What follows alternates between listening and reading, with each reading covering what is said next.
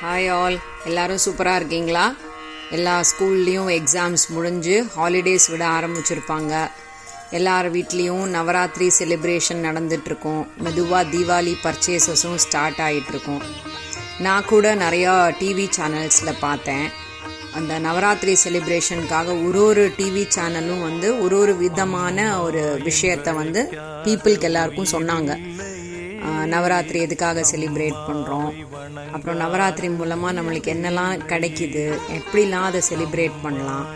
அதுக்கப்புறம் முக்கியமான விஷயமா அந்த ஒன்பது நாட்களும் ஒன்பது ரூபங்களை உடைய சக்தி மாதாவை வந்து நம்ம எப்படி ப்ரே பண்ணணும்? எப்படி அவங்களுக்கு வந்து நம்ம பூஜை பண்ணணுங்கிற விஷயங்கள் எல்லாம் ஒரு ஒரு சேனலும் அவங்க அவங்களுக்கு தெரிஞ்ச விஷயங்களை எல்லாருக்கும் காமிக்கிறாங்க.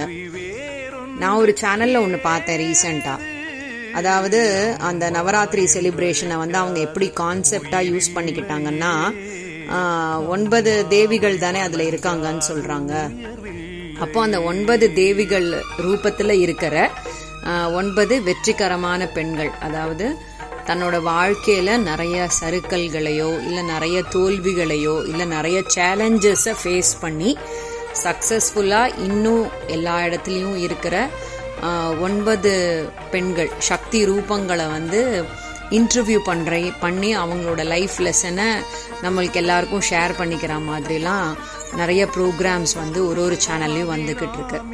ஸோ அந்த மாதிரி நான் எனக்கு ரொம்ப இம்ப்ரெஸ் ஆன ஒரு ரீசன்ட் டைமில் படித்த ஒரு ரைட் தெரிஞ்ச ஒரு முக்கியமான பெண் நம்மளுக்கு எல்லாருக்குமே தெரியும். ஆனால் அவங்கள பற்றி ரொம்ப டீட்டெயில்டாக நம்மளுக்கு தெரியாது. ஸோ அவங்கள பற்றி வந்து நான் படித்தேன் அதை உங்ககிட்ட எல்லாருக்கிட்டேயும் இந்த நவராத்திரி டைமில் சொன்னால் ரொம்ப நல்லா இருக்கும் அப்படின்னு தோணுச்சு. அதனால தான் நான் அவங்கள பற்றி எனக்கு நான் படித்து தெரிஞ்சுக்கிட்ட விஷயங்களை உங்களுக்கு சொல்கிறேன் அதாவது இதை நான் படித்தது என்னைக்கு அப்படின்னு சொன்னால் பாரதியாரோட நினைவு நாள் அன்னைக்கு படித்தேன் இந்த ரைட்டப்பை வந்து யார் எழுதியிருந்தாங்க அப்படின்னா பாரதியாரோட பேத்தி அதாவது கிராண்ட் டாட்டர் அவங்க தான் வந்து எழுதியிருந்தாங்க.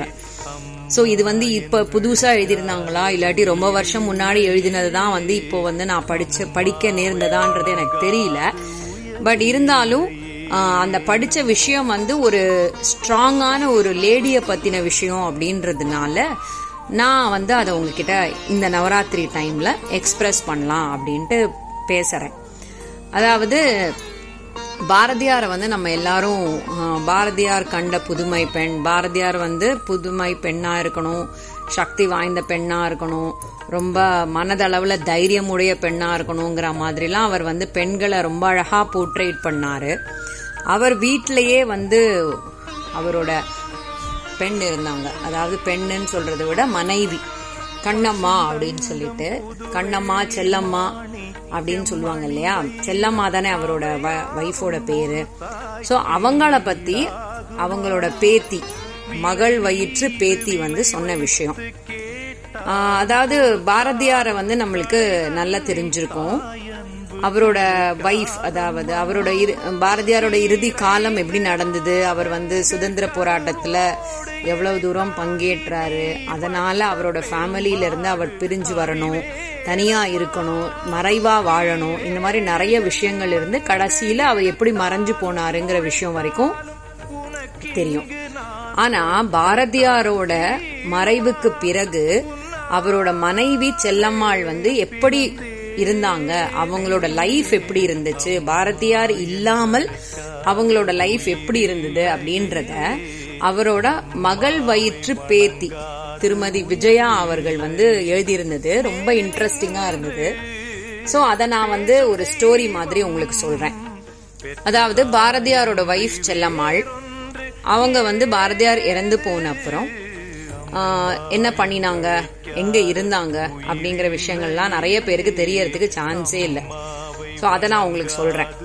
பாரதியாரோட மூத்த பெண் தங்கம்மாள் அப்படின்னு இருந்தாங்க. அவங்களோட பொண்ணு தான் இந்த விஜயா அப்படின்றவங்க. அவங்க தான் அவங்களோட பாட்டியான பாரதியின் செல்லம்மாவை பத்தி நம்மளுக்கு சொல்லியிருக்காரு. ஆஹ் அவங்க பாட்டி வந்து கடையத்துல கடையம் அப்படின்ற ஒரு ஊர்ல ஆஹ் வாழ்ந்திருக்காங்க. இந்த விஜயாங்கிறவங்க வந்து திருநெல்வேலியில் அவங்களோட கல்லூரி படிப்பு படிச்சுட்டு இருக்கும்போது அடிக்கடி அவங்க அவங்களோட ஹாலிடேஸ் எல்லாத்தையுமே அவங்க பாட்டியோட தான் அந்த கடையம் அப்படிங்கிற ஊரில் தான் அவங்க இருந்தாங்க. அப்போ அவங்க பாட்டியை பார்த்து நிறைய விஷயங்கள் அட்மையர் ஆயிருக்காங்க. அதையும் நான் உங்களுக்கு சொல்கிறேன் அதாவது பாரதியார் இறந்து போகும்போது செல்லம்மாளோட வயது வந்து வெறும் முப்பது தான். அவங்க ஒரு இளம் விதவை வேற. பிளஸ் கல்வியும் பெருசாக பெருசா இல்ல. அவர் வந்து பாரதியார் வந்து எல்லாரும் கல்வி கத்துக்கோங்க எல்லாரும் படிங்கன்னு சொல்லியிருந்தாரு. ஆனா அவரோட வீட்டில் அவரோட ஒய்ஃபு படிக்காதவங்க. அவருக்கு இரண்டு பெண் குழந்தைகள். ஸோ அந்த ரெண்டு பெண் குழந்தைகளுக்கும் வந்து திருமணம்லாம் எதுவும் ஆகல. பாரதியார் வந்து பெருசா சொத்துகள் அப்படின்றதெல்லாம் எதுவும் சேர்த்து வைக்கல. அவரோட எழுத்துக்கள் மட்டுமே அவருக்கு சொத்தா இருந்தது. ஆனா அந்த சொத்து வந்து பைசா கொடுக்காது சாப்பாடு கொடுக்காது. சோ அப்ப எப்படி எப்படி இருந்திருக்கும் அந்த செல்லம்மாளோட வாழ்க்கை அப்படின்னு கேட்டீங்கன்னா அவங்களோட வாழ்க்கை வந்து அவங்களோட உறவினர்கள் சொந்தக்காரங்களோட சார்ந்தே தான் இருந்தது. சோ அவங்களுக்கு வந்து பெரிய படிப்பு இல்லைன்றதுனாலையும் அந்த காலத்துல வந்து கூட்டு குடும்பம் அப்படிங்கிற அந்த கான்செப்ட் வந்து ரொம்ப ஸ்ட்ராங்கா இருந்ததுனால அவங்க வந்து அவங்களோட சொந்தக்காரங்களை நம்பி தான் அவங்களோட ரெண்டு குழந்தைங்களையும் வளர்த்துக்கிட்டு இருந்தாங்க. அப்போ பாட்டிக்கு வந்து பாரதியாரை தவிர வேற யாரையுமே தெரியாது. ஸோ அவங்க வந்து வ- அவங்க பாரதியார் இறந்து போன அப்புறம் பாரதியார் விரும்பி அந்த புதுமை பெண் எப்படி இருக்கணும் அப்படின்றத வந்து இந்த பாட்டி அப்படியே காமிச்சு கொடுத்துருக்காங்க. தன்கிட்ட இருந்த சில மூட நம்பிக்கைகள் மன கலக்கங்கள் அப்புறம் தேவையில்லாத பழக்க வழக்கங்கள் அது எல்லாத்தையுமே வந்து அவங்க விட்டுட்டாங்க. அதை ஃபாலோ பண்ணவே இல்லை. அப்புறம் எதையும் சமாளிக்கும் மன தைரியம் அப்புறம் தீவிர கடவுள் பக்தி.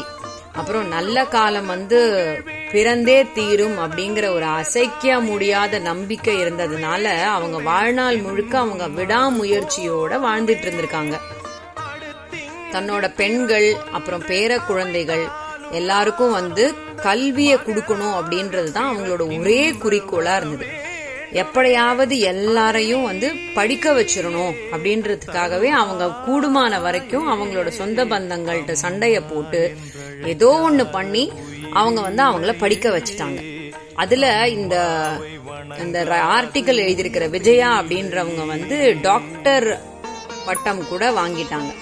ஸோ அவங்க அந்த விஜயா அவங்க என்ன சொல்றாங்கன்னா நான் இந்த டாக்டர் பட்டம் வாங்குறதுக்கு ஒரே காரணம் என்னோட பாட்டி தான் அப்படின்ற மாதிரி சொல்றாங்க. அந்த பாட்டிக்கு வந்து அவங்களுக்கு பாரதியோட நினைவுகளே வந்து ஒரு பெரிய சக்தியா அவங்களுக்கு இருந்தது. அப்போ நேரம் கிடைக்கும் போதெல்லாம் பாரதியாரோட பாடல்களை வந்து பாடிக்கிட்டும். அதே மாதிரி அவங்களோட பேர குழந்தைகள் அவங்களோட மகள் எல்லாரையுமே வந்து பாட வைக்கிறதும். அப்புறம் அவங்களுக்கு வந்து இதுதான் அவங்களோட பாஸ் டைமா இருந்தது ஸோ பாரதியாரை பத்தி நினைக்கிறதும் அவரை பத்தி பேசுறதும் அவரோட பாடல்களை பாடுறதும் தான் இவங்களுக்கு மனசுக்கு ஒரு பெரிய தைரியம் கொடுத்ததுன்னு நான் நினைக்கிறேன். தன்னோட குழந்தைகளையும் தன்னோட பேரன் பேத்திகளுக்கும் வாழ்க்கை ஃபுல்லா வந்து இந்த வறுமை அப்படிங்கிற விஷயத்த உணர விடாமையே இவங்க வளர்த்திருக்காங்க. அப்போ இந்த விஜயாங்கிறவங்க வந்து கல்லூரியில படிக்கும் போதெல்லாம் அவங்கள வந்து அவங்க ஹாலிடேஸுக்கு அவங்க பாட்டி வீட்டுக்கு வருவாங்க இல்லையா? வீட்டு வாசலுக்கு வந்து அவங்கள எல்லாரையும் வெல்கம் பண்ணி வீட்டுக்கு கூட்டிட்டு போய் வீட்டுக்குள்ள கூட்டிட்டு போய் அவங்களுக்கு சாப்பாடு ஊட்டிக்கிட்டே என்னெல்லாம் நடந்தது எப்படி படிச்சிட்டு இருக்க அப்படிங்கிற விஷயங்கள் எல்லாம் அவங்க கேட்டு தெரிஞ்சுப்பாங்க. ஸோ நைன்டீன் ஃபிஃப்டி ஃபைவ்ல அவங்க அந்த இந்த விஜயாங்கிறவங்க வந்து தன்னோட கடைசி விடுமுறைக்கு அவங்க சாரி அந்த விடுமுறைக்கு அவங்க போன போது அதுதான் அவங்க பாட்டியோட இருந்த கடைசி விடுமுறையா மாறிடுச்சு. அப்போ அவங்க சொல்லியிருக்காங்க வாடா கண்ணா உனக்காக தான் காத்துன்னு இருக்கேன் அப்படின்னு சொல்லி அவங்க படுக்கையிலேயே இருந்து அவளை வந்து வெல்கம் பண்ணி அவளை கட்டி அணைச்சிக்கிட்டு ஆஹ் அப்படி அப்படின்னு சொல்லி அவங்க வந்து பண்ணினாங்க. ஆஹ் நீ அவ எனக்கு உடல் நலம் சரியில்லை அப்படின்றத வந்து ஆஹ் அவளுக்கு சொல்ல வேணாம். அவளுக்கு எப்போ லீவ் விட்டாங்களோ அப்ப வந்து அவ என்னை பார்க்கட்டுங்கிற மாதிரி அவங்க சொல்லி அவங்களோட மன தைரியத்தோட அவங்க தன்னோட உடலை வந்து பார்த்துக்கிட்டு இருக்காங்க. அதுக்கப்புறம் அவங்க வந்து கோமாக்கு போயிட்டாங்க. அப்புறம் எந்த அசைவும் இல்லை உணவு சாப்பிடலை. அப்புறம் டாக்டர் இன்னுமே ஒன்றும் செய்ய முடியாதுன்னு கைவிரிச்சிட்டாரு. அதுக்கப்புறம் பேரன் பேத்திகள் உறவினர்கள்னு எல்லாரும் வந்த அப்புறம் அவங்களோட அவ- அவங்க வந்து கடைசியில் தன்னோட இறுதி மூச்சை வந்து விட்டு இது பண்ணாங்க.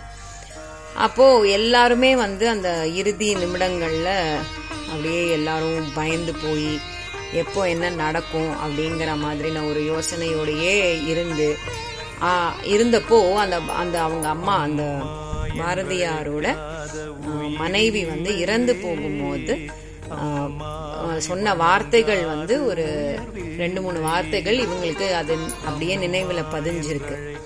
அவங்க என்ன வரிகள் சொன்னாங்கன்னா திண்ணை வாயில் பெருக்க வந்தேன் என்னை தேசம் போற்ற தன் மந்திரி ஆக்கினான் என்று மெல்லிய குரலில் பாட்டு பாடினாள் நிறுத்திவிட்டாள். சோ அதுக்கு அடுத்தது நான் பாட ஆரம்பிச்சேன் என்னோட மனசுல. நித்த சோற்றினுக்கே ஏவல் செய்ய வந்தேன் நிகரில்லா பெருஞ்செல்வம் உதவினான் வித்தை நன்கு கல்லாதவள் என்னுள்ளே வேத நுட்பம் விளங்கிடச் செய்திட்டான். அப்படின்னு இந்த இந்த வரிகள் வந்து ரொம்ப முக்கியமான வரிகள். அந்த திண்ணை வாயிலில் பெருக்க வந்தேன் என தேசம் போற்ற தன் மந்திரி ஆக்கினான் அப்படின்னு சொல்லி அவங்க திரும்ப திரும்ப அதே வரிகளை பாடி அப்படியே அவங்க வந்து மௌனமாயிட்டாங்க ஸோ அவங்க வந்து தன்னோட ஆத்மா தன்னோட குரல் தன்னோட விஷயங்கள் எல்லாமே வந்து அவங்க பாரதியாராவே நினச்சிக்கிட்டு இருந்தாங்க.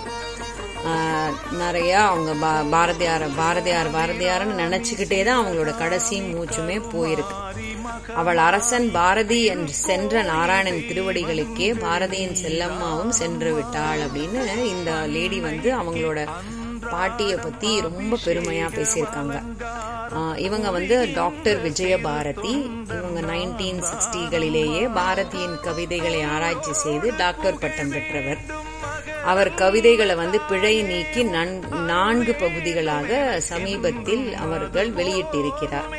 ஸோ பாரதியாரை பற்றி நம்மளுக்கு எல்லாருக்கும் தெரியும். ஆனால் பாரதியார் போன அப்புறம் பாரதியாரோட நினைவுகள்லையே இருந்து தன்னோட விடாமுயற்சினாலையும் தன்னோட மன தைரியத்தினாலையும் தன்னோட ரெண்டு குழந்தைகளை வளர்த்து அவங்களோட குழந்தைகளையும் வளர்த்துன்னு எல்லாரையுமே வளர்த்திருக்கிற பாரதியோட செல்லம்மாவை பத்தி எவ்வளவு பேருக்கு தெரியும்?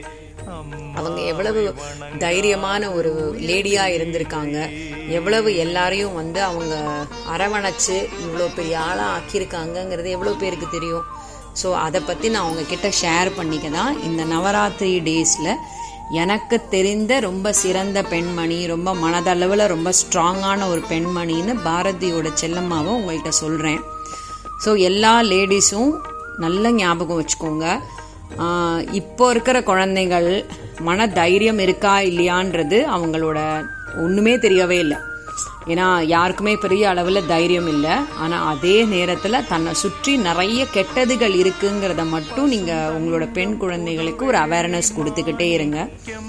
அதே நேரத்தில் அவங்க வந்து அவங்களுக்கு நடந்த விஷயங்களையோ இல்லை அவங்க ஃபேஸ் பண்ணின விஷயங்களோ இல்லை யாரோ ஃபேஸ் பண்ணின விஷயங்களையோ உங்ககிட்ட தைரியமாக ஷேர் பண்ணிக்கக்கூடிய ஒரு தைரியத்தை நீங்கள் பேரண்ட்ஸாக அவங்களுக்கு கொடுக்கணும். அதே மாதிரி பெண் குழந்தைகள் உங்களோட எந்த டிசிப்ளினும் கெடாமல் ரொம்ப ஸ்ட்ராங் ஹார்ட்டடாக நீங்கள் வளரணும். அதுக்கு நீங்கள் என்ன பண்ணணுங்கிறது உங்களுக்கு நல்லாவே தெரியும். நல்ல படியுங்க. நல்ல இடத்துல வேலைக்கு போங்க. நல்ல குழந்தைகளா இருங்க. என்னைக்குமே உங்களோட அம்மா அப்பாக்கு மதிப்பு கொடுத்து அவங்களோட மதிப்பு கெடாத மாதிரியும் வந்து நீங்க நடந்துக்கணும் அப்படின்னு சொல்லி ஒரு தாயா இரண்டு பெண் குழந்தைகளுக்கு ஒரு தாயா நான் உங்களை எல்லாரையும் வேண்டிக்கிறேன். கண்டிப்பாக யோசிச்சு பாருங்க. இது எல்லாருக்குமே நல்லதுதான் நடக்கும். எல்லா தாய்மார்களும் உங்களோட குழந்தைகளுக்கு பாரதியின் செல்லம்மாவை பத்தி கண்டிப்பாக சொல்லுங்க. அவங்கள மாதிரி ரொம்ப ஸ்ட்ராங் மைண்டட் பர்சனாக உங்க குழந்தைங்களையும் வளருங்க. அடுத்த வாரம் வேற ஒரு சிறந்த தலைப்போட உங்களை சந்திக்கிறேன். அது வரைக்கும் நல்லா இருப்போம் நல்லா இருப்போம். எல்லாரும் நல்லா இருப்போம். நன்றி.